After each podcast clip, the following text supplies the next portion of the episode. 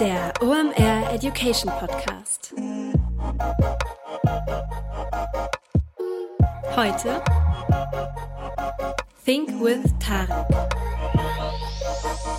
Moin und herzlich willkommen zur nächsten Think bis Tarek Episode. Mein Name ist Rolf Herrmann, ich bin der Chefredakteur der OMR Reports und ich hatte wegen euch eine sehr entspannte Vorbereitung auf diese Folge, denn es geht wieder um Performance Marketing. Ihr fandet die letzte Think bis Tarek Episode so cool, dass ihr die im Netz diskutiert habt.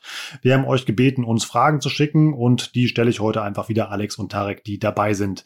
Gleich dazu mehr, vorher noch der Supporter dieser Folge, den wir haben, und das ist Facebook. Und zwar deren eigener Podcast, das Facebook Update. Ich habe den schon mal hier vorgestellt, ich habe den auch selbst auf meiner Playlist und höre den regelmäßig. Auf dem Kanal von Facebook findet ihr dort zwei verschiedene Formate. Und zwar einmal den Talk mit den Choi, da interviewt er Leute wie zum Beispiel den Facebook-Dachchef Tino Krause.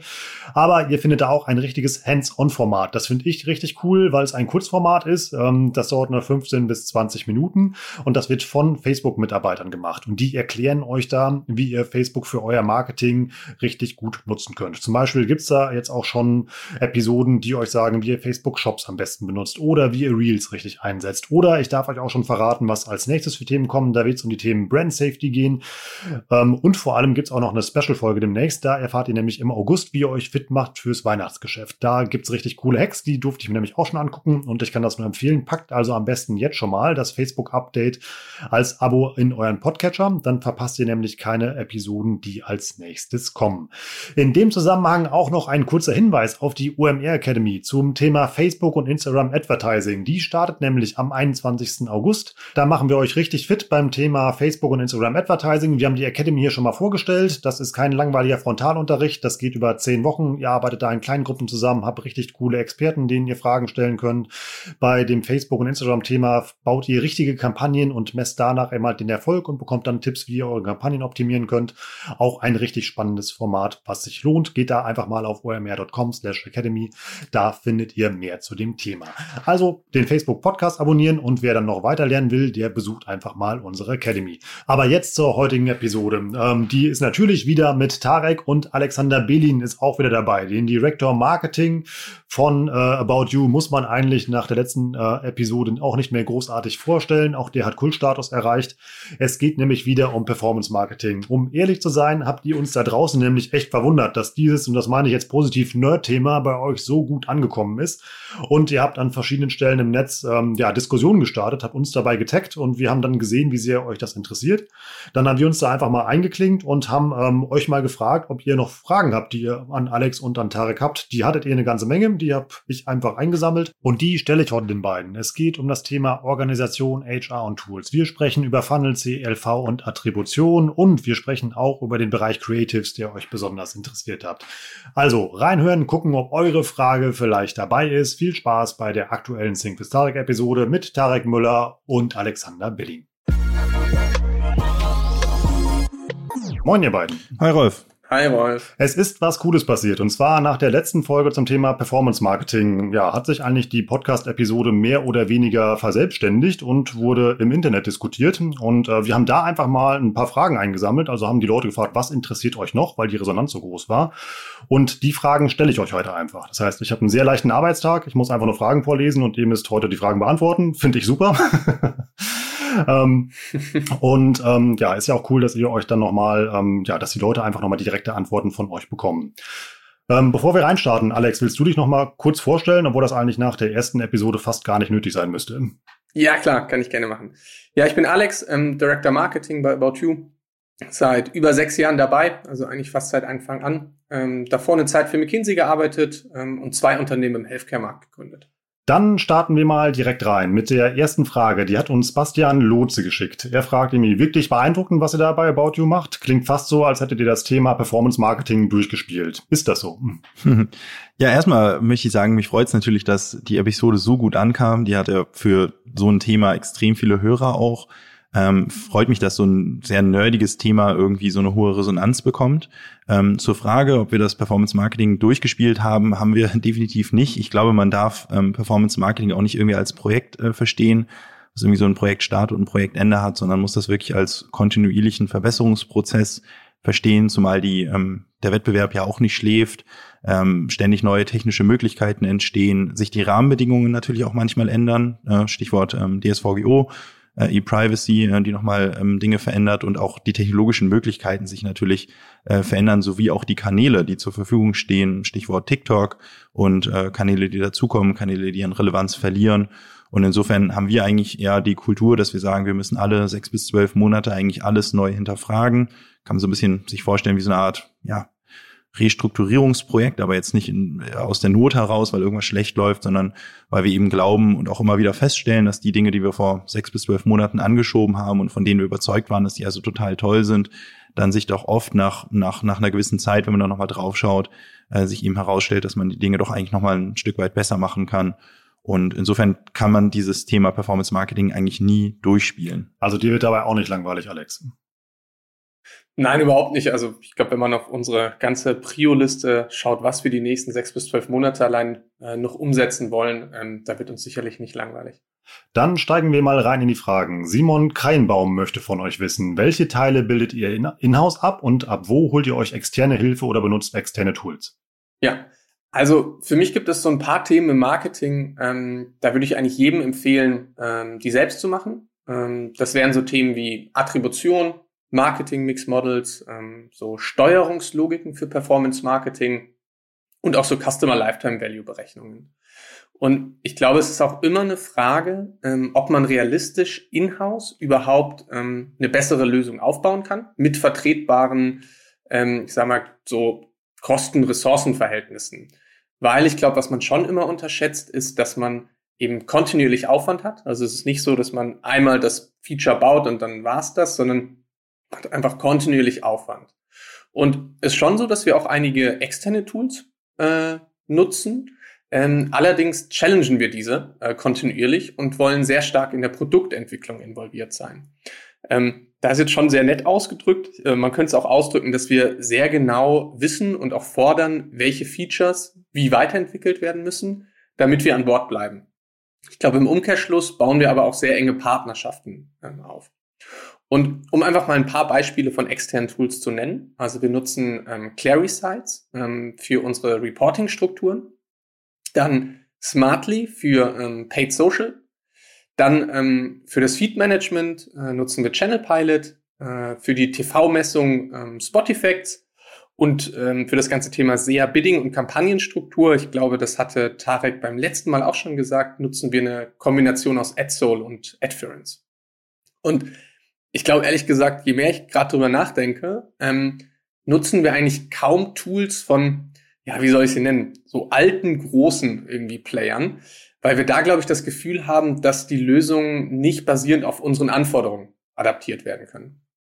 Und ich glaube, aus meiner Sicht sind irgendwie zwei Themen sehr wichtig bei dem Thema, was bildet man in-house ab und was ähm, extern.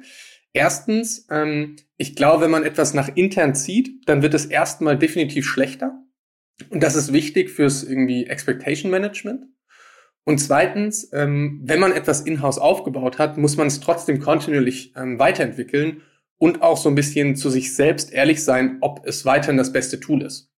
Also ein Beispiel, wir machen Marketing Mix Models in-house ähm, schon relativ lange und sind dann ähm, an Google und Facebook ähm, herangetreten mit der Message, so hey, Marketing Mix Models kommen immer sehr aus der Offline-Welt. Wollt ihr nicht mal entweder unser Modell auseinandernehmen oder mit uns irgendwie ein neues Modell entwickeln und das legen wir dann gegen unsere Inhouse-Lösung.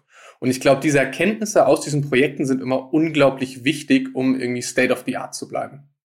Eine zentrale Rolle dabei spielt ja auch euer Mitteam, von dem ihr in der letzten Episode erzählt habt. Da hat er noch eine Nachfrage. Und zwar, ihr fragt, was ist der erste Hire, wenn man selbst ein Mitteam aufbauen möchte? Sollte es ein Produktmanager sein, ein Marketer, ein Data Scientist, ein Engineer? Was würdet ihr da raten? Rolf, das heißt doch MIT. Natürlich. Äh, unser MIT-Team. ähm, Erklär vielleicht nochmal ganz kurz, was das überhaupt bedeutet, ne, für diejenigen, die die erste Folge vielleicht nicht gehört genau, haben. Genau, also unser MIT-Team ist unser Marketing Intelligence und Technology. Klingt auch deutlich cooler, ja. Mhm. Und ähm, ich kann gerne vielleicht im, im ersten Step nochmal ganz kurz erklären, auch wie ist überhaupt unsere Struktur, weil ich glaube, die Frage, ähm, wie baut man ein MIT-Team auf, hängt natürlich unglaublich davon ab, so welche einzelnen Bereiche soll das überhaupt ähm, äh, bedienen. Mhm. Konkret, unser MIT-Team ist ähm, aufgebaut in sieben sogenannten Circles. Ähm, das ist zum einen Marketing Analytics, also so alle klassischen Analysen, die wir im Marketing brauchen. Dann ähm, Modeling, also Marketing Mix Modeling, Retourenprognosen, Customer Lifetime Prognosen und so weiter. Mhm. Dann Marketing Steering und Controlling, also unsere ganzen Steuerungslogiken, aber eben auch komplettes Marketing Cost Controlling. Dann ähm, das Thema Attribution. Dann ist ein Circle Web Tracking. Ähm, dann haben wir noch unsere sogenannte Core Technology. Und ähm, das ähm, SEO-Team ist tatsächlich auch im MIT. Und ich glaube, das zeigt schon ganz gut, dass die Anforderungen, welche Mitarbeiter braucht man eigentlich in welchem Circle stark variieren. Das heißt, in einem braucht man irgendwie primär Data Scientists und Engineers und im anderen ähm, reine Developer und auch irgendwie sehr businessorientierte Product Owner. Aber wenn wir jetzt mal zu dem Punkt kommen, wie fängt man eigentlich an und wie heiert man oder wen als erstes? Ich glaube, wenn ich mal so zurückblicke, so vor fünf Jahren, war es ja nicht so, dass wir gesagt haben, so hey, lass uns mal einen MIT-Bereich aufbauen und das staffen wir komplett. Sondern ich glaube, es waren relativ viele einzelne Projekte, die dann jeweils unterschiedliche Projektteams hatten. Also wenn man mal das Beispiel Attribution nimmt, war das im ersten Schritt ein Projekt mit Projektmanager, einem Webanalysten und starken Involvement von Tarek und mir. Und wir haben auch gestartet, indem wir erstmal ein relativ einfaches Badewannenmodell in Google Analytics aufgebaut haben. Dann, ähm, als wir damit live waren, haben wir im nächsten Schritt relativ schnell gesehen, okay, wir müssen unsere eigene Infrastruktur ähm, dafür aufbauen, um das weiterzuentwickeln. Also haben wir uns irgendwie einen Tech-Lead und weitere Developer eingestellt. Und dann kamen wir zu dem Punkt, dass wir gesagt haben, naja, wir wollen eigentlich auch ein statistisches Modell neben unserem regelbasierten Modell. Und dann haben wir uns Data Scientists eingestellt. Und ich glaube, ich habe jetzt relativ viel ähm, erzählt, aber ich glaube, der Punkt, den ich machen will, ist, dass man halt nicht mit der eierlegenden Wollmilchsau anfangen sollte. Ähm, weil das wird nicht klappen. Das heißt, für mich ist das, man stafft ähm, Mitarbeiter für Themen und Projekte und kann dann peu à peu darüber nachdenken, in welcher Organisationsstruktur könnte das langfristig Sinn machen und wie ergänzt sich das. Und ich glaube, da ist auch ganz wichtig, dass man auch einfach nicht perfekte Sachen live nimmt ähm, und dann aber schnell weiterentwickelt. Also ihr sucht da wirklich nach Spezialisten, die eine Sache richtig gut können und geht nicht in die Breite. Ich glaube, es kommt auch da wieder total drauf an. Ähm, ich glaube, es ist schon wichtig, auch bei, wenn man jetzt mal Data Scientists irgendwie nimmt, dass ein gewisses Business-Verständnis wichtig ist. Ähm, und ich glaube auch gerade, wenn wir über den Tech Lead, ähm, der jetzt Tech Director ist bei uns, ist es unglaublich wichtig, dass der auch ein gewisses Marketingverständnis hat. also ich würde schon sagen, wir versuchen, sagen wir, die Besten in Europa in ihrem Feld zu bekommen, aber nicht nur in ihrem Feld, sondern vielleicht auch, dass sie ein bisschen darüber hinausschauen können. Dann hat uns Lars Budde noch eine Frage geschickt. Er hat ja die ganze Sache so mehr oder weniger ins Rollen gebracht, dass wir heute zum zweiten Mal treffen, weil das da so abging bei dem Post, den er zu der Folge gemacht hat. Lars möchte gerne von euch wissen, welche Besonderheiten erleichtern About You im Gegensatz zu klassischen Online-Shops die Herausforderungen bei der Attribution, zum Beispiel überdurchschnittlich viele eingeloggte Besucher? Ja, also ich glaube, ähm, das sind konkret bei uns zwei Sachen, die uns, glaube ich, in die Karten spielen. Ähm, das ist zum einen unsere Personalisierung, das heißt eigentlich unser Core-Product, ähm, ähm, was uns eben hilft, dass Leute in Anführungszeichen freiwilliger sich ähm, einloggen, Accounts machen. Mm. Und auf der anderen Seite ist es unsere starke Fokussierung auf unsere App, was wir ja auch schon irgendwie seit äh, fünf Jahren irgendwie im Fokus haben. Und beides ermöglicht es uns natürlich einen besseren Cross-Device-Graph ähm, zu bauen und damit eben auch bessere Attribution ähm, hinzubekommen. Dann kommt die nächste Frage von Christoph Assmann von Sixt. Er schreibt, dickes Brett, was da gebohrt werden soll, zumal drei Aspekte miteinander verwoben werden. Ich habe ein kleines Problem mit dem CLV, denn zum einen wird der Kunde nicht nur einmal eingekauft und ist dann ohne weitere Touchpoints bei mir. Auch der steigende CLV wird immer wieder, äh, muss immer wieder neu erkauft werden. Dazu irritiert das Wort, wie kann ein Unternehmen, das erst seit x Jahren am Start ist, schon einen CLV im Wortsinn ermitteln? Ein gangbarer Ansatz könnte sein, vom Annual Customer Value zu sprechen. Hat er da recht? Ähm, hat er. Hm, es stecken ja mehrere Themen drin. CLV vielleicht erstmal Customer Lifetime Value. Ähm, sein erster Punkt war ja zu sagen, ein Kunde wird ja nicht nur einmal eingekauft und hat dann nie wieder sozusagen einen Paid Touchpoint. Das stimmt natürlich. Ähm, es gibt, ähm, das ist ja weniger jetzt sozusagen der, die CLV-Berechnung, sondern das ist ja eher die CAC-Berechnung, Customer Acquisition Costs.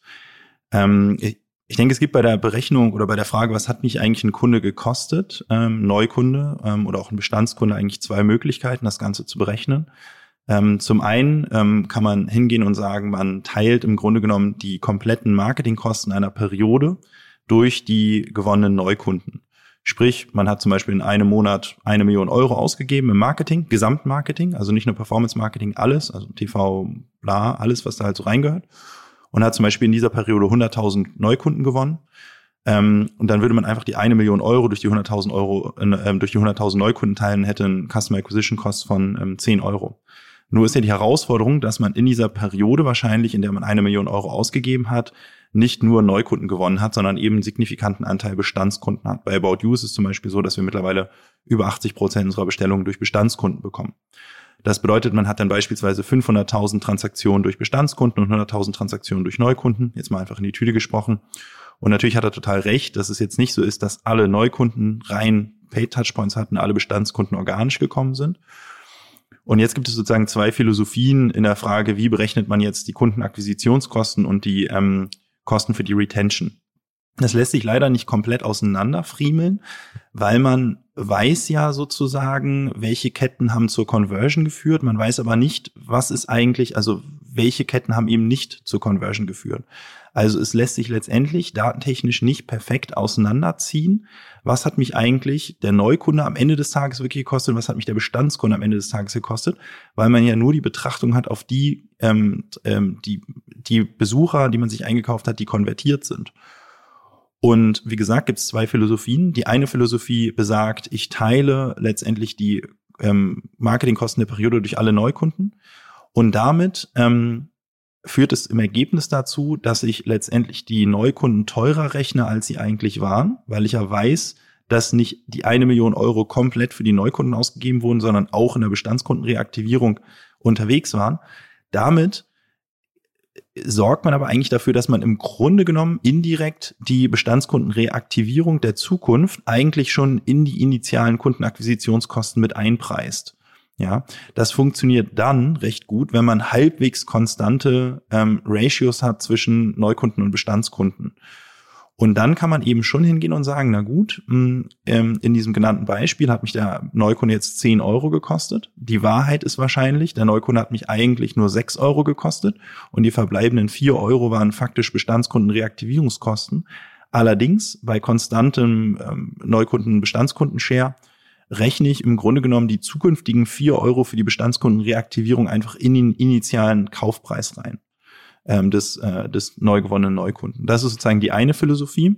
Das ist, würde ich sagen, auch die gängigere Philosophie. Also ich weiß, Zalando, glaube ich, macht das auch so. Wir machen das auch so, dass man letztendlich Marketingkosten in Periode durch neu gewonnene Neukunden in Periode rechnet und damit letztendlich die zukünftig antizipierten Bestandskundenreaktivierungskosten in die initiale ähm, Neukunden äh, in den initialen kalkulierten Customer Acquisition Cost reinrechnet. Die zweite Möglichkeit ist zu sagen, ich versuche mal rauszufinden, was mich eigentlich die Bestandskundenreaktivierung über Zeit kostet oder pro Bestellung beispielsweise und ähm, ähm, drehe das auseinander. Und dann hätte man jetzt in dem genannten Beispiel, würde man dann zum Beispiel zum Ergebnis kommen, dass die, ich äh, sagen, äh, keine perfekte Rechnung jetzt, aber diese 500.000 Bestandskundentransaktionen beispielsweise ein CPO von 1,50 Euro hatten, beispielsweise jetzt, ne? Ähm, so dass man dann sagt, von der eine Million sind eigentlich 750.000 letztendlich in die Bestandskundenreaktivierung geflossen und die verbleibenden 250.000 äh, Euro teile ich durch die 100.000 ähm, gewonnene Neukunden, so dass mich dann beispielsweise ein Neukunde jetzt 2,50 Euro gekostet hat, ja. Äh, und so habe ich dann die Millionen eben schon aufgeteilt in Bestandskundenreaktivierung und Neukundenorders. Ähm, letztendlich geht beides. Beides ist halt unscharf, ähm, weil man äh, die Bestandskunden, die Kosten für die Bestandskundenreaktivierung eben nie rausfinden kann, weil man eben nicht weiß, für welche ähm, für welche oder wo habe ich Marketinggeld ausgegeben, was nicht zur Transaktion geführt hat und war das eigentlich ein Kunde, den ich schon kannte? Also wäre das ein wäre das sozusagen rausgeworfenes Geld für einen für eine nicht ähm, äh, konvertierende, aber an einen Bestandskunden gerichtete Werbemaßnahme gewesen oder Neukunde? Und dadurch, dass man in beiden Fällen eigentlich nicht richtig liegt, ähm, entscheiden sich die meisten eigentlich für die einfachere Rechnung und das ist letztendlich die Gesamtmarketingkosten durch die gewonnenen äh, Neukunden in der Periode zu rechnen und damit sozusagen die Bestandskundenreaktivierung der Zukunft sozusagen in die Neukundentransaktion reinzurechnen. Das ist jetzt ein bisschen komplizierter, da könnte man fast eine eigene Folge draus machen. Ich kann mir jetzt schon vorstellen, dass da jetzt diverse sozusagen Kritikpunkte kommen, die kann man auch alle aushebeln, aber am Ende des Tages muss man sich eben für eine für einen Weg entscheiden und ähm, aus meiner Sicht spricht vieles dafür, sich für diesen Weg zu entscheiden, ähm, Marketingkosten durch ähm, durch Neukunden zu rechnen, sofern man halbwegs ähm, konstante eben äh, Ratios hat aus Neukunden und Bestandskunden. Ähm, sein zweiter Punkt war ja, ähm, dass das Wort Customer Lifetime Value irreführend ist bei einem Unternehmen, was in unserem Fall jetzt sechs Jahre am Start ist, also die, die, Lebenszeit des Kunden ja deutlich länger ist. Das ist natürlich richtig. Das Wort ist auch ein bisschen irreführend. Die meisten Unternehmen, die ich kenne, definieren ihren Customer Lifetime Value eigentlich auf eine Periode von 12 bis 18 Monaten, weil man sagt, naja, innerhalb von 12 bis 18 Monate muss eigentlich ein neu gewonnener Kunde profitabel sein, ja. Ähm, das heißt, wir errechnen einerseits sozusagen den durchschnittlichen Deckungsbeitrag und Umsatz, den wir pro Jahr mit dem Kunden generieren. Und ähm, der Customer Lifetime Value, der ist immer in Periode zu betrachten. Also deswegen sprechen wir auch nie von Customer Lifetime Value, sondern hängen da immer noch eine Zahl hinter. CLV 18 Monate beispielsweise. Das wäre dann der Customer Value auf 18 Monate betrachtet beispielsweise. Und unser Anspruch, ich glaube, das hatte ich in der letzten Folge auch schon gesagt, ist es eben, einen gewonnenen Neukunden in spätestens 18 Monaten auch ähm, profitabel zu bekommen. Spätestens 18 Monate ist da ein wichtiger Hinweis. Ähm, äh, man muss unterscheiden zwischen durchschnittlich 18 Monaten und spätestens 18 Monaten. Und wichtig ist, glaube ich, dass man auf das späteste 18 Monate geht, nicht auf das durchschnittlich 18 Monate. Weil wenn man sagt, ein gewonnener Neukunde muss an der Grenze in 18 Monaten profitabel sein, dann heißt das, man ist im Schnitt wahrscheinlich eher bei 12. Warum ist das wichtig? Weil man eigentlich immer auf den ähm, Grenznutzen ähm, schauen muss, wenn man Geld ausgibt. Es bringt nichts, wenn man in der Mitte auf zwölf Monate ist, aber faktisch Kanäle hat, die Geld ausgeben, ähm, wo der Kunde eigentlich nie profitabel ist oder beispielsweise fünf Jahre braucht, weil man die, ich glaube, der Blick auf die durchschnittliche Effizienz im Marketing eigentlich kein guter ist. Denn das bedeutet, dass man im Zweifel Kanäle hat oder Kampagnen hat, die eigentlich in sich isoliert keinen Sinn ergeben. Und ähm, Beispiel, man hat ähm, SEA, ja, und man schaut irgendwie auf den gesamten SEA-Kanal und stellt dann fest, na, das ist doch super, ähm, die Kunden, die ich im SEA gewinne, die sind nach zwölf Monaten profitabel, alles toll. So, wenn man jetzt aber zwei, drei Ebenen tiefer geht, stellt man möglicherweise fest, dass man ein Keyword hat, Kleider, was auch immer. Da ist es eigentlich so, dass man die Euros, die man für die Kleiderkampagne ausgibt, ähm, letztendlich ineffizient sind, weil sie fünf Jahre, zehn Jahre oder eigentlich nie profitabel werden. Und die muss man dann abstellen. Und insofern ist es so, dass wir wirklich versuchen, jeden einzelnen Euro ähm, zu messen und für jeden einzelnen Euro, den wir ausgeben in jeder Kampagne in der granularst, in der möglichst granularsten Form, die trotzdem noch statistisch signifikant ist, zu errechnen, was ist die sogenannte Payback-Periode oder der sogenannte ROI. Und der ROI berechnet sich am Ende des Tages ähm, relativ simpel durch ähm, Customer Lifetime Value 18 Monate minus Kundenakquisitionskosten ähm, geteilt durch Kundenakquisitionskosten. So, das muss positiv sein, weil dann bedeutet das, man hat innerhalb von 18 Monaten eigentlich einen positiven Return erzielt. Und hier wieder auch auf die Eingangsfrage, wie berechnet man eigentlich den, ähm, den CAC, weil er, weil man Kunden eben nicht nur einmal einkauft, ähm, kann man jetzt hier eben auch ganz schön sehen, wenn man eben diesen, diesen Weg geht, dass man eigentlich die, die Marketingkosten durch die gewonnenen Neukunden rechnet äh, und recht stabil ist, dass man dann eigentlich sagt, man rechnet in die initialen Kundenakquisitionskosten eigentlich nicht nur die initiale Akquisition des Kunden rein, sondern auch die antizipierten Reaktivierungskosten der Folgeorders in den nächsten 18 Monaten, erhöht damit sozusagen die initialen Kundenakquisitionskosten. Ähm, äh, und hat damit eigentlich den Wert, den man für einen Kunden innerhalb von 12 bis 18 Monaten ausgibt, resultierend aus initiale Kundenakquisition und spätere Reaktivierung der ähm, Folgetransaktion. Und das muss sozusagen niedriger sein als den Deckungsbeitrag, den man eben mit diesem Kunden dann jeweils erzielt, an der Grenze. Da hat Lars eigentlich eine passende und ähm, ja, sehr coole Anschlussfrage eigentlich dazu. Ähm, wie gut lässt sich die Fehlerquote äh, der Berechnung rückblickend ermitteln und wie hoch ist sie beispielsweise bei der prognostizierten Lifetime Value versus tatsächlicher Lifetime Value? Ja, also rückblickend lässt sich das tatsächlich ja sehr gut berechnen, ähm, weil wir ja genau wissen, welche Kohorte hat welchen kumulierten Deckungsbeitrag in einer bestimmten ähm, Zeit gemacht. Und ich glaube, ähm, zusätzlich dazu ähm, berechnen wir eben äh, mehrere Faktoren, die eben diesen kumulierten Deckungsbeitrag auslösen. Das heißt, ähm, das ist einmal die weitere Bestellfrequenz, dann die prognostizierte, ähm, äh, der prognostizierte Deckungsbeitrag pro Bestellung und noch ein paar kleinere Faktoren. Und die in der Summe ähm, geben dann wieder ähm, den kumulierten Deckungsbeitrag. Und da ist es jetzt so, dass man eigentlich sehr gut so rollierende Slices bauen kann, also kumulierter Deckungsbeitrag nach 30 Tagen, 90 Tagen, 180 Tagen, 360 Tagen. Und wenn man da mal ehrlich ist, ist das eigentlich nach ein, zwei Iterationen, ähm, sieht man schon sehr genau, in welche Richtung bewegt sich eigentlich dieser Deckungsbeitrag hinsichtlich zum Break-Even-Point. Und ähm, ich glaube, da kann man schon sagen, in den Märkten, wo wir jetzt schon mehrere Jahre aktiv sind, ist da ähm, wirklich der Fehler sehr, sehr klein. Ich glaube, die Herausforderungen sind immer Märkte, in die man ähm, sehr äh, frisch ähm, ist. Und da starten wir dann immer erstmal mit einem Referenzland und müssen dann irgendwie relativ schnell ähm, äh, eben unsere Prognosen abändern. Und da kann man zum Teil schon echt auch hohe Fehlerquoten haben, weil man einfach ähm, zum Beispiel irgendwie die Bestellfrequenz ähm, total unterschätzt oder überschätzt. Ähm, da haben wir auch wirklich Fälle, da haben wir uns um Faktor zwei bei der Bestellfrequenz ähm, verschätzt. Ähm, in dem Fall war es aber zum Glück positiv. Das heißt, die Kunden haben doppelt so viel bestellt, wie wir ähm, prognostiziert haben. Ähm, in dem Moment, wo wir es dann peu à peu gemerkt haben über die Slices, haben wir es angepasst. Ähm, aber das muss man also gerade in neuen Märkten muss man da schon aufpassen.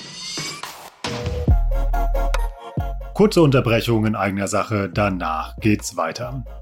Wen diese Think with Darek Episode interessiert, der hat auch definitiv Bock auf unseren neuen OMR Report. Und zwar geht es da um das Thema SEA und im Schwerpunkt um Google Ads. Wir haben da für euch 140 Seiten feinstes Google Ads Wissen zusammengetragen und erklären euch in der Zusammenarbeit mit insgesamt sechs verschiedenen Fachautoren, wie ihr eure Kampagnen da auf ein neues Level hebt.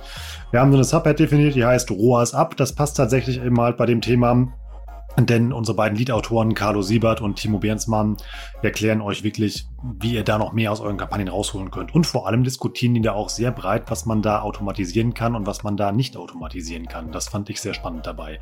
Außerdem ist noch ein großes YouTube-Kapitel dabei, was euch erklärt, wie ihr ähm, YouTube richtig für eure ähm, Kampagnen einsetzt. Da ist ein richtig krasser Hack drin, wie ihr Neukunden über YouTube, über eure Website generieren könnt. Das war richtig spannend. Das wusste ich auch noch gar nicht, dass das funktioniert. Und einen Kollegen von Tarek und Alex haben wir auch dabei, und zwar äh, Bero Aretz. Er erklärt euch zum einen, wie ähm, das Thema bei About You verankert ist. Das das heißt, wie ihr euch strategisch da aufstellen solltet und vor allem wagt ihr auch mal einen Blick in die Kristallkugel und erklärt euch, wie ihr denkt, wie sich das Thema in Zukunft weiterentwickelt. Ein richtig dickes Brett, was wir da gebaut haben. Ich kann mit Fug und Recht behaupten, es ist eines der kompliziertesten Themen, an die ihr euch rantrauen könnt, aber mit dem Guide ist das möglich. 100% Praxiswissen wie immer von den klügsten Köpfen der Szene und ähm, das bringt euch richtig weiter. Wie findet ihr den Report? Einfach gehen auf omr.com slash report, ähm, zieht euch da den Google Ads Report und wie immer gibt es den speziellen speziellen Rolfrabatt mit dem Gutscheincode Warenkorb bekommt ihr auch noch 10% das gute Stück.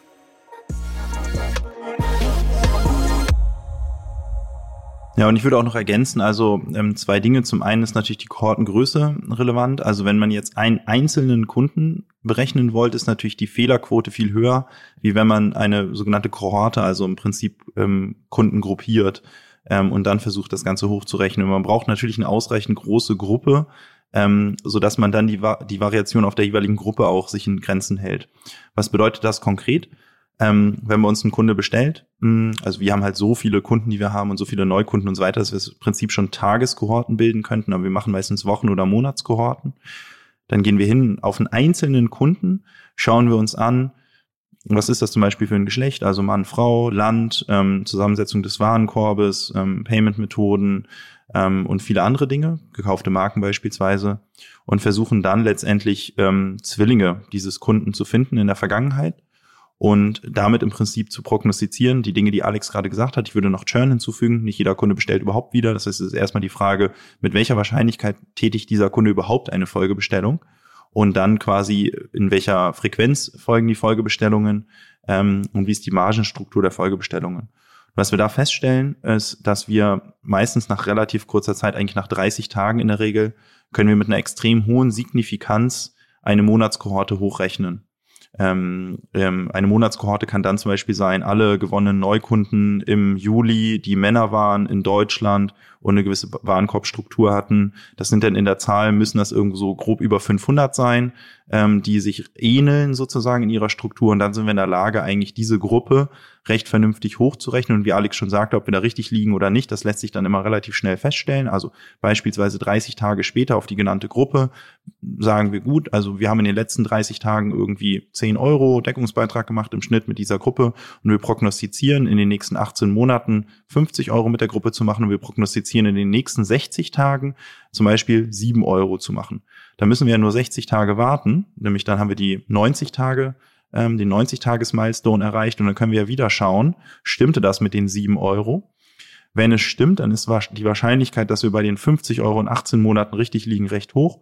Wenn es nicht stimmt, wird der Wert auch direkt wieder angepasst. Das heißt, wir passen auch rückwirkend sozusagen Customer Lifetime Value Prognosen und die werden eigentlich rollierend, werden die Customer Lifetime Value Prognosen eben auch angepasst, was dann eben auch dazu führen kann, dass sich die prognostizierten Return on Investments auf einen jeweils gespendeten Euro eben auch permanent ändern, auch rückwirkend ändern sozusagen. Ja.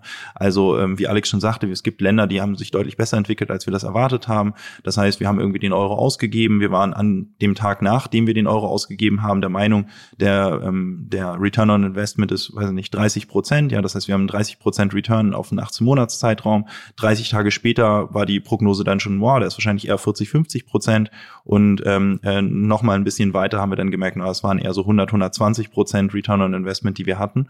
Und ähm, mit jeder Anpassung wird sozusagen auch ähm, äh, werden quasi die, die darauf folgenden neuen Prognosen natürlich auch angepasst. Das heißt, die Kanäle können in der Tendenz hochfahren. Ja, das heißt, wenn äh, das System äh, vorher gesagt hat, no, hier auf Kleider buchen in SEA, das lohnt sich eigentlich nicht, ähm, weil da glauben wir nicht, dass wir innerhalb von 18 Monaten positiven Return on Investment erzielen. Dann werden die Prognosen angepasst. Dann kann es irgendwann einen Punkt geben, wo das System entscheidet, okay, ähm, jetzt ist der Customer, der antizipierte Customer Lifetime Value von einem äh, über die Kleiderkampagne gewonnenen Neukunden so hoch, ähm, dass es sich, dass es Sinn machen kann. Also jetzt übersteigt er die Kundenakquisitionskosten und dann werden eben weitere Kampagnen angestellt. Ja. Und insofern ist es auch so, je höher der Customer Lifetime Value ist, je besser die Prognose ist, je höher die Signifikanz ist, also je geringer das Risiko, dass man falsch liegt, was nach kurzer Zeit schon recht valide prognostizierbar ist, ähm, desto besser können die Systeme ähm, eigentlich entscheiden, wo sie wie viele Euros ausgeben und in Auktionssystemen auch wie hoch sie ähm, letztendlich gehen. Und unsere Erfahrung ist, dass man nach 30 Tagen eben eine sehr hohe Signifikanz hat für die Frage, wie sich der Kunde die nächsten 18 Monate entwickelt. Und es ist sogar so, dass wir mittlerweile ja zum Beispiel in einem Land wie Deutschland sechs, sechseinhalb Jahre knapp aktiv sind und das eigentlich schon ziemlich verrückt ist, dass wir teilweise eben vor vier, fünf Jahren letztendlich Prognosen darauf gemacht haben, wie sich der Kunde in den nächsten Jahren entwickelt. Ähm, nicht nur auf die 18 Monate, sondern wir prognostizieren natürlich auch noch weiter in die Zukunft. Und dass wir da eigentlich ja sehr, sehr, richtig lagen ähm, mit, mit, mit vielen unserer Prognosen. Um das nochmal klarzustellen, eine Verständnisfrage. Das macht ihr alles also in, äh, in-house mit euren Systemen, äh, bevor überhaupt irgendwie ein Euro nach außen ausgegeben wird? Naja, nachdem, ja, also im Prinzip nachdem der Euro ausgegeben wird. Ne? Also es ist ja letztendlich so, du, du buchst irgendwie eine, eine, eine Kleiderkampagne ein, du gehst da erstmal mit einem CPC von 30 Cent rein, dann kommt der Klick rein. So, dann hast du beispielsweise 1000 Klicks generiert mit der Kleiderkampagne. Ähm, A30 Cent von den 1000 Klicks, ähm, hast natürlich noch weitere Klickketten, sehr vereinfachtes Beispiel jetzt, sind dann äh, 20 konvertiert. Ähm, Im Zeitpunkt der Conversion findet im Grunde genommen die Berechnung schon statt ähm, A, des Kundenakquis der Kundenakquisitionskosten. Das heißt, nehmen wir an, äh, du, Rolf, äh, klickst auf eine Kleiderkampagne, konvertierst dann und hast ein Basket von 100 Euro. So, dann wird eigentlich zum Zeitpunkt dann der abgeschlossenen Transaktion geguckt, hat Rolf noch andere Kanäle, ähm, Kanal-Touchpoints gehabt? Ähm, hat er vielleicht? Ähm, dann wird sozusagen dein Kundenakquisitions dann, dann werden die Kundenakquisitionskosten letztendlich ähm, aggregiert einmal berechnet und es wird eben auch anhand deiner Warenkorb- und Soziodemografie ähm, einmal berechnet, was dein ähm, prognostizierter Kunden ähm, Customer Lifetime Value ist. Das heißt, im Grunde genommen, nachdem das Geld ausgegeben wurde, aber oder in dem Moment, wo das Geld ausgegeben wurde und die Conversion stattgefunden hat, wird einmal berechnet sozusagen, hat sich das gelohnt auf den jeweiligen Kunden und auf der Kanalebene auch einmal am Tag. Weil es kann ja auch den Fall geben, dass wir 1000 Euro im SEA ausgeben auf eine Kleiderkampagne und keine einzige Conversion erfolgt. Das heißt, man muss sowohl den gewonnenen Kunden einmal ähm, hochkalkulieren ähm, nach jeder Transaktion, als auch eben den Kanal betrachten ähm, und wiederum beim Kanal eben schauen, okay, 1000 Euro ausgegeben oder auf eine Kampagne betrachtet, ne, wie viele Bestandskunden, wie viele Neukunden kamen da rein und hat sich dieser Kanal eben in Summe auch gelohnt. Und das passiert alles täglich bei uns. Also wir machen das, das war nicht ganz richtig, dass es im Zeitpunkt der Transaktion passiert, sondern es passiert täglich. Das heißt, wir haben immer am Folgetag letztendlich die, ähm, also die Berechnungen erfolgen eben in der Nacht, so dass wir dann am Folgetag mittags oder sowas äh, eben die Werte für den Vortag haben. Einerseits sozusagen auf alle Kunden, die ähm, abgeschlossen haben, eben andererseits auf alle Kanäle, ähm, und Kampagnen. Das heißt, wir wissen dann hier, wir haben so und so viele Männer im Alter von 35 mit folgender Warenkorbstruktur ähm, generiert und wir wissen eben, wir haben in der Kleiderkampagne 1000 Euro ausgegeben und das, diese 1000 Euro haben prognostizierten Return on Investment von X.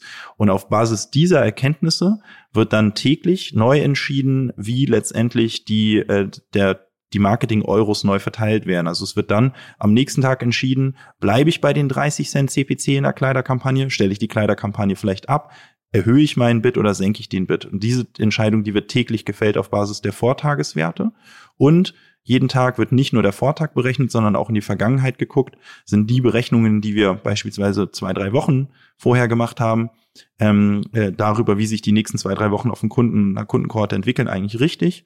Und aus dieser Erkenntnis wird sozusagen die Berechnung, die neue Berechnung sozusagen adjustiert.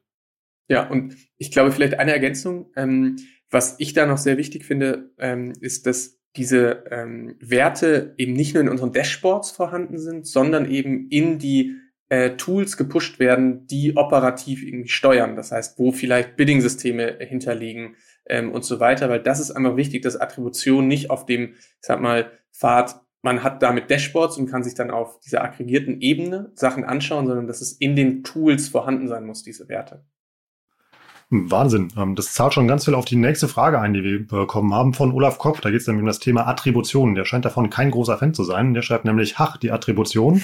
Klingt in der Theorie ja spannend. Ich halte es für schier unmöglich, auch nur ansatzweise alle Touchpoints einer Customer Journey zu erfassen, zusammenzuführen und zu bewerten. Dann bleibt die Frage, wie sinnvoll die Berücksichtigung einer Attribution noch ist. Also ich glaube, man muss schon ehrlich sein, dass man nie alle Customer Journeys richtig hinbekommt. Ja. Ähm, ich hatte vorhin ja schon so ein bisschen ähm, erzählt, warum bei uns eigentlich gerade so dieser Cross-Device-Graph ähm, sehr gut funktioniert. Ähm, das heißt, dass wir, ich glaube, im Vergleich zu vielen anderen wesentlich bessere Customer Journeys matchen können. Zusätzlich dazu ähm, sind wir ja auch in der Lage, so Touchpoints wie TV, ähm, Printmailings und so weiter zu integrieren. Das heißt, ich glaube, es ist so ein Teil gebe ich ihm recht. Es wird nie die hundertprozentige Wahrheit sein. Ähm, aber ich glaube, zu der Frage, wie sinnvoll ist das, habe ich eine sehr, sehr starke Meinung. Weil was wäre denn die Alternative? Also die Alternative wäre, man macht einfach gar nichts, also man nutzt gar keine Attribution, also Last Click. Ähm, oder ich weiß es nicht. Und ich glaube, da ist ja auch so ein bisschen der Punkt so, das wird ja definitiv zu einer ganz, ganz klaren Fehlsteuerung führen. Ja, ich glaube, es ist auch, ich weiß nicht, Henry Ford oder irgendwer hat doch gesagt, ich äh, 50 Prozent meines Marketinggeldes ist äh, verschwendet, ich weiß noch nicht welche Hälfte. Es ist ja immer die Frage sozusagen, wie hoch sind deine Streuverluste? Und eine Attribution hilft dir ja letztendlich, deine Streuverluste zu minimieren. Also du kannst natürlich hingehen und keine Attribution am Laufen haben und dann gibst du irgendwie Geld im Marketing aus und hast am Ende ein Ergebnis und du weißt, na gut, das ist in der Summe jetzt irgendwie gut oder schlecht. Ja, das ist so ein bisschen die alte, ganz, ganz alte Welt Welt irgendwie, wo man eigentlich nichts messen konnte, wo die Transaktion offline stattgefunden hat, man keine Daten hatte. Also Henry Ford ist hingegangen, hat TV-Werbung geschaltet, hat da eine Million Euro ausgegeben, was auch immer, und hat dann drei Millionen Euro im Ergebnis wieder gehabt und hat gesagt, ja, passt irgendwie. Ne? Also ich weiß zwar, dass die Hälfte meiner Millionen ineffizient ist, aber ich weiß nicht welche und die Million nicht auszugeben würde dafür sorgen, dass ich die drei Millionen Ergebnis nicht habe, also mache ich's. Ja, das bedeutet letztendlich, man guckt halt eben auf einen kompletten Durchschnitt seiner Marketing-Spendings. Was die Attribution einem ja ermöglicht, ist letztendlich die Streuverluste zu minimieren. Man wird nie hinkommen und dann hundertprozentige Richtigkeit haben. Aber man kann halt schon von, nehmen wir mal das Henry Ford Beispiel jetzt, von 50 vielleicht auf 80, 85 Prozent kommen. Er hat total recht. Man hat keine hundertprozentige Richtigkeit, aber man ist eben doch in der Lage, eigentlich nicht die Millionen in ihrer Gesamtheit zu betrachten, sondern die Millionen in viele Einzeleuros zu stückeln und äh, damit im Prinzip nicht die Effizienz der Gesamtmillion, sondern die Effizienz der einzelnen Euros zu betrachten, um eben möglichst viel von den ineffizienten 500.000 Euro ähm, äh, die man eben ausgibt, sozusagen zu eliminieren. Sodass man im Ergebnis, Henry Fords Beispiel aufgenommen, nicht eine Million ausgibt für die drei Millionen Ergebnis, sondern im Zweifel vielleicht ähm, äh, 600.000 ausgibt für 2,8 Millionen Ergebnis. Ja?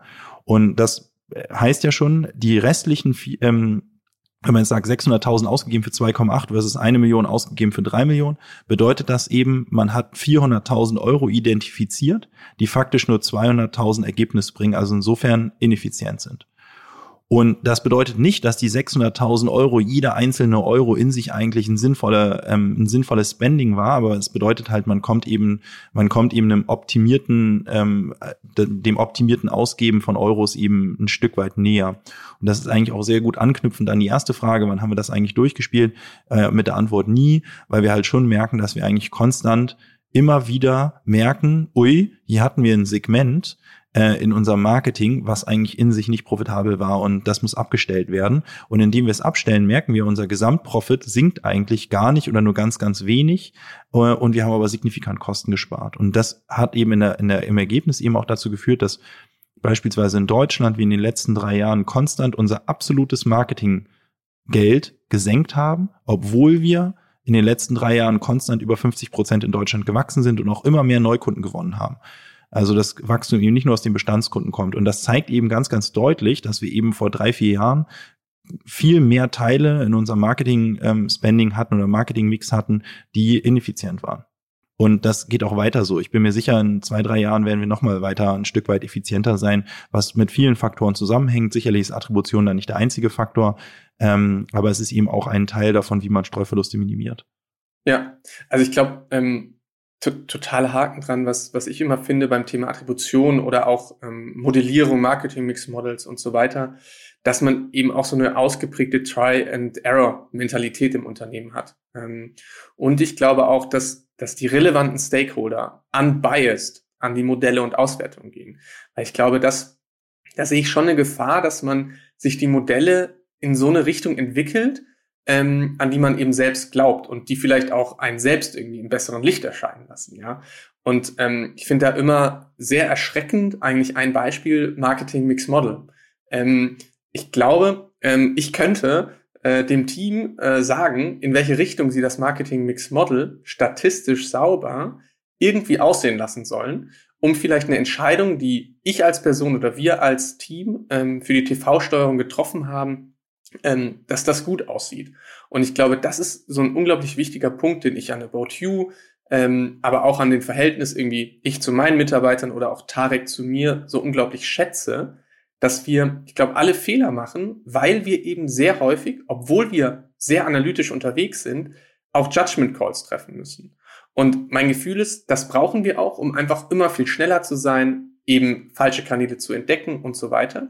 Und ich glaube, was dann wichtig ist, dass wenn die Modelle, Prognosen, was auch immer zeigen, dass man sich eben doch irgendwie vertan hat, dass man damit im Unternehmen ganz offen umgeht und dann sagt so, hey, uiuiui, das ist gut, dass wir das jetzt entdeckt haben ähm, und ähm, jetzt eine analytische Basis haben und lass uns jetzt die Steuerung verändern und nicht so ein, ich sag mal, Fingerpointing machen mit, wer hat jetzt eigentlich das entschieden oder wer hat sich für den Kanal eingesetzt. Und ich glaube, diese dieses Wissen innerhalb der gesamten Organisation ist unglaublich wichtig, dass alle das Vertrauen haben, sie sollen Judgment Calls treffen, sie sollen aber alles auch analytisch challengen und wenn das analytische Challengen ihr Judgment Call widerlegt, ähm, dann ist das auch okay und dann sind wir eher happy, dass wir uns verbessern können. Betrifft natürlich insbesondere oft neue Kanäle oder Offline-Kanäle. Ne? Also dieses sozusagen, man liegt, man lag halt irgendwie komplett daneben oder man baut ein Bias ein. Ist halt meistens in den Kanälen gegeben, in denen man nicht saubere Klickketten hat. Ne? Beispielsweise TV. Wie misst man TV oder wie baut man TV in seine Attribution ein? Ähm, klassischerweise auch da wirklich weit entfernt von perfekt, aber besser als gar nichts. Ähm, ist ja so ein bisschen Marktkonsens, dass man halt hingeht und einen TV-Spot schaltet und dann fünf Minuten nach der Spot-Ausstrahlung letztendlich die, die Erhöhung des Traffics misst. Das heißt, man weiß irgendwie, man hat normalerweise pro Minute beispielsweise 1000 Besucher, die über Direktkanäle einsteigen, also About You.de in die Browserleiste eingeben oder About You in Google eingeben, dann zu uns kommen. Und dann hat man einen TV-Spot, den man ausstrahlt und plötzlich sind es 1500 Besucher, die in der jeweiligen Minute kommen. So, dann ist der Konsens zu sagen, sagen, okay, dann haben wir jetzt hier ein Delta von 500 und diese 500, die weisen wir jetzt TV zu, weil ansonsten ist ja nichts passiert, es muss eigentlich TV sein. So, da sind aber verschiedene Pro Probleme enthalten. Man weiß erstmal gar nicht, welche 500 von den 1500 waren jetzt TV und was war Grundrauschen. Ja, also das ist schon mal das erste Problem. Und deswegen geht man hin und sagt, na gut, alle 1500 hat eine TV-Wahrscheinlichkeit von einem Drittel. Das ist schon mal komplett falsch. Ja, also damit liegt man nie richtig. Aber es ist halt besser als nichts. Ähm, das erstmal hat schon einen gewissen, einen gewissen, ja, eine gewisse Unschärfe. Eine noch viel größere Unschärfe ist jetzt aber darin gegeben, dass man weiß, dass nicht jeder, der den TV-Spot sieht, direkt reagiert. Wir wissen es, man baut in Offline-Kanälen und sozusagen Push-Kanälen, wo man eigentlich ähm, einem Kunden Werbung anzeigt, ohne dass er danach gefragt hat. Und gleich zum Beispiel Google, wenn jemand nach Kleider googelt, dann fragt er nach Kleidern. Das ist eher ein Pull-Kanal oder umgekehrt, je nach Definitionssache jetzt. Aber man baut sich ja Brand Awareness auf. Das ist recht klar. Ähm, und man baut sich eben ähm, sogenannte, man, man schießt sich eben ins Consideration oder Top of Mindset. Das heißt, wenn jemand 50 Mal einen TV-Spot gesehen hat, obwohl er vielleicht nie reagiert hat, sind wir in dem Kopf des der jeweiligen Person drin. Und wenn die Person dann einmal an Mode denkt, dann ist die Wahrscheinlichkeit, dass sie dann organisch About You anstalt, Anführungsstrichen organisch About You anstalt, ja deutlich höher. Das bedeutet, in einer Frage, wie bewertet man eigentlich ein TV, kann man nicht nur auf die Klickkette gehen. Die Frage ist jetzt aber, wie, wie messe ich und wie bewerte ich eigentlich diesen Depot-Effekt sozusagen, ähm, de dessen, dass man über TV-Spot in die Köpfe der Leute kommt und dann eben beim nächsten Mal, wenn sie wirklich den Bedarf haben, nicht über Google gehen, sondern einen direkt ansteuern.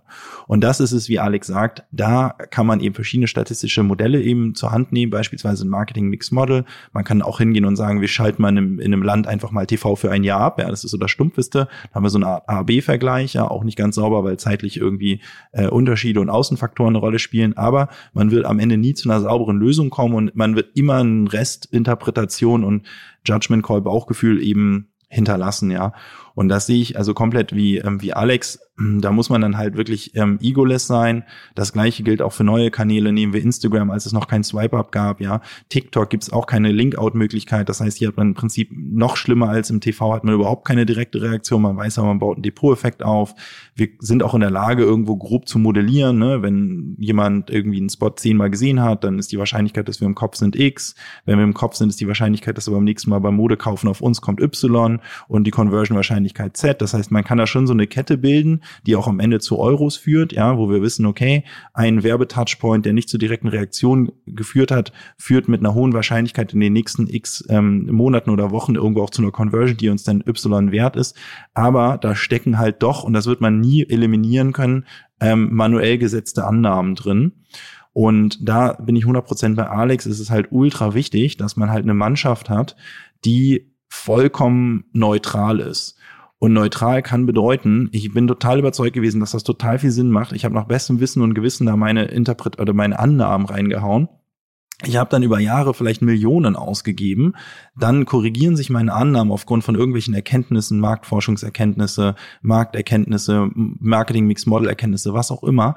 Und ich komme eigentlich zum Schluss, ey, irgendwie, ne, hier Tarek oder ne, ich jetzt irgendwie gegenüber Hannes und Sebastian, wir haben gerade festgestellt, wir haben hier in den nächsten, in den letzten paar Jahren echt ein paar Millionen weggefeuert, ne? Und das war nicht e-, effizient.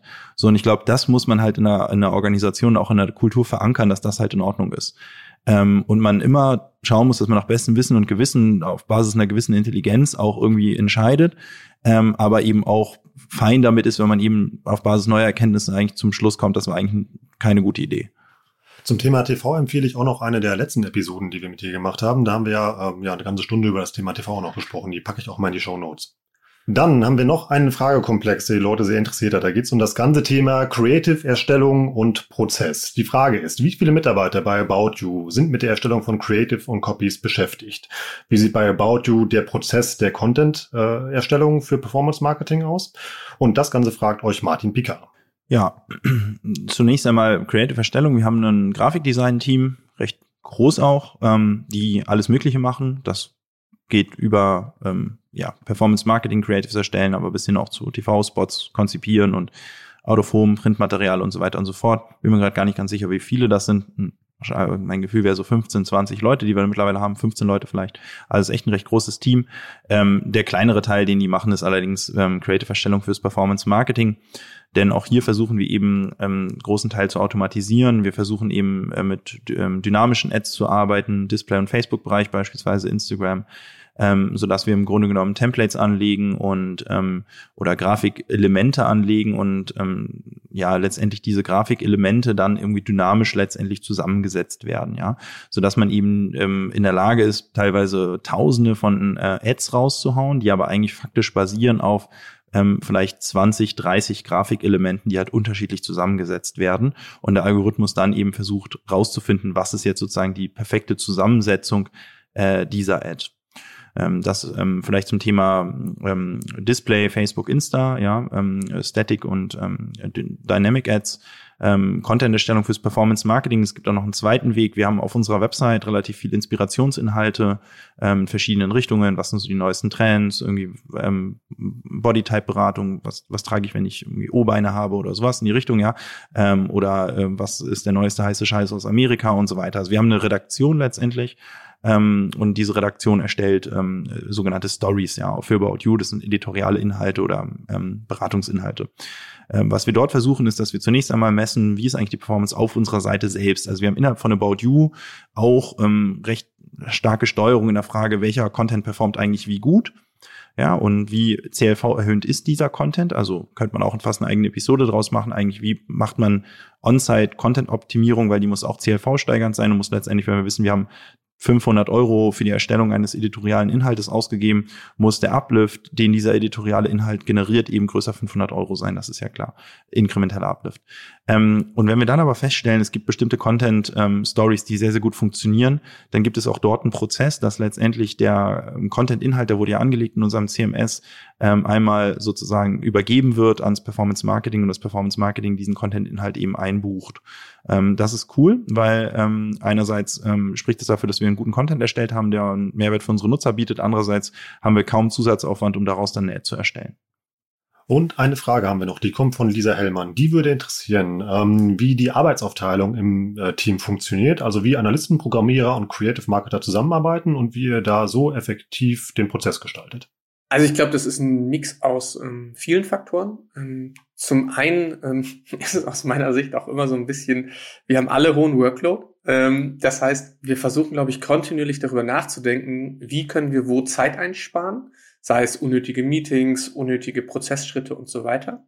Und das sind zum Teil wirklich auch nur so Effizienzhebel von 15 Minuten für einen Mitarbeiter ähm, durch Automatisierung, durch Veränderung von Struktur. Ähm, aber das läppert sich halt ähm, äh, irgendwann. Ähm, ich glaube, dann geben wir unseren Mitarbeitern sehr, sehr früh auch Verantwortung. Das heißt, ähm, wenn wir einen, zum Beispiel einen Junior gut finden, was wir meistens so nach drei bis sechs Monaten sehr gut schon evaluieren können, dann bekommt er sehr, sehr früh Verantwortung und auch ähm, in Anführungszeichen eigenes äh, Budget.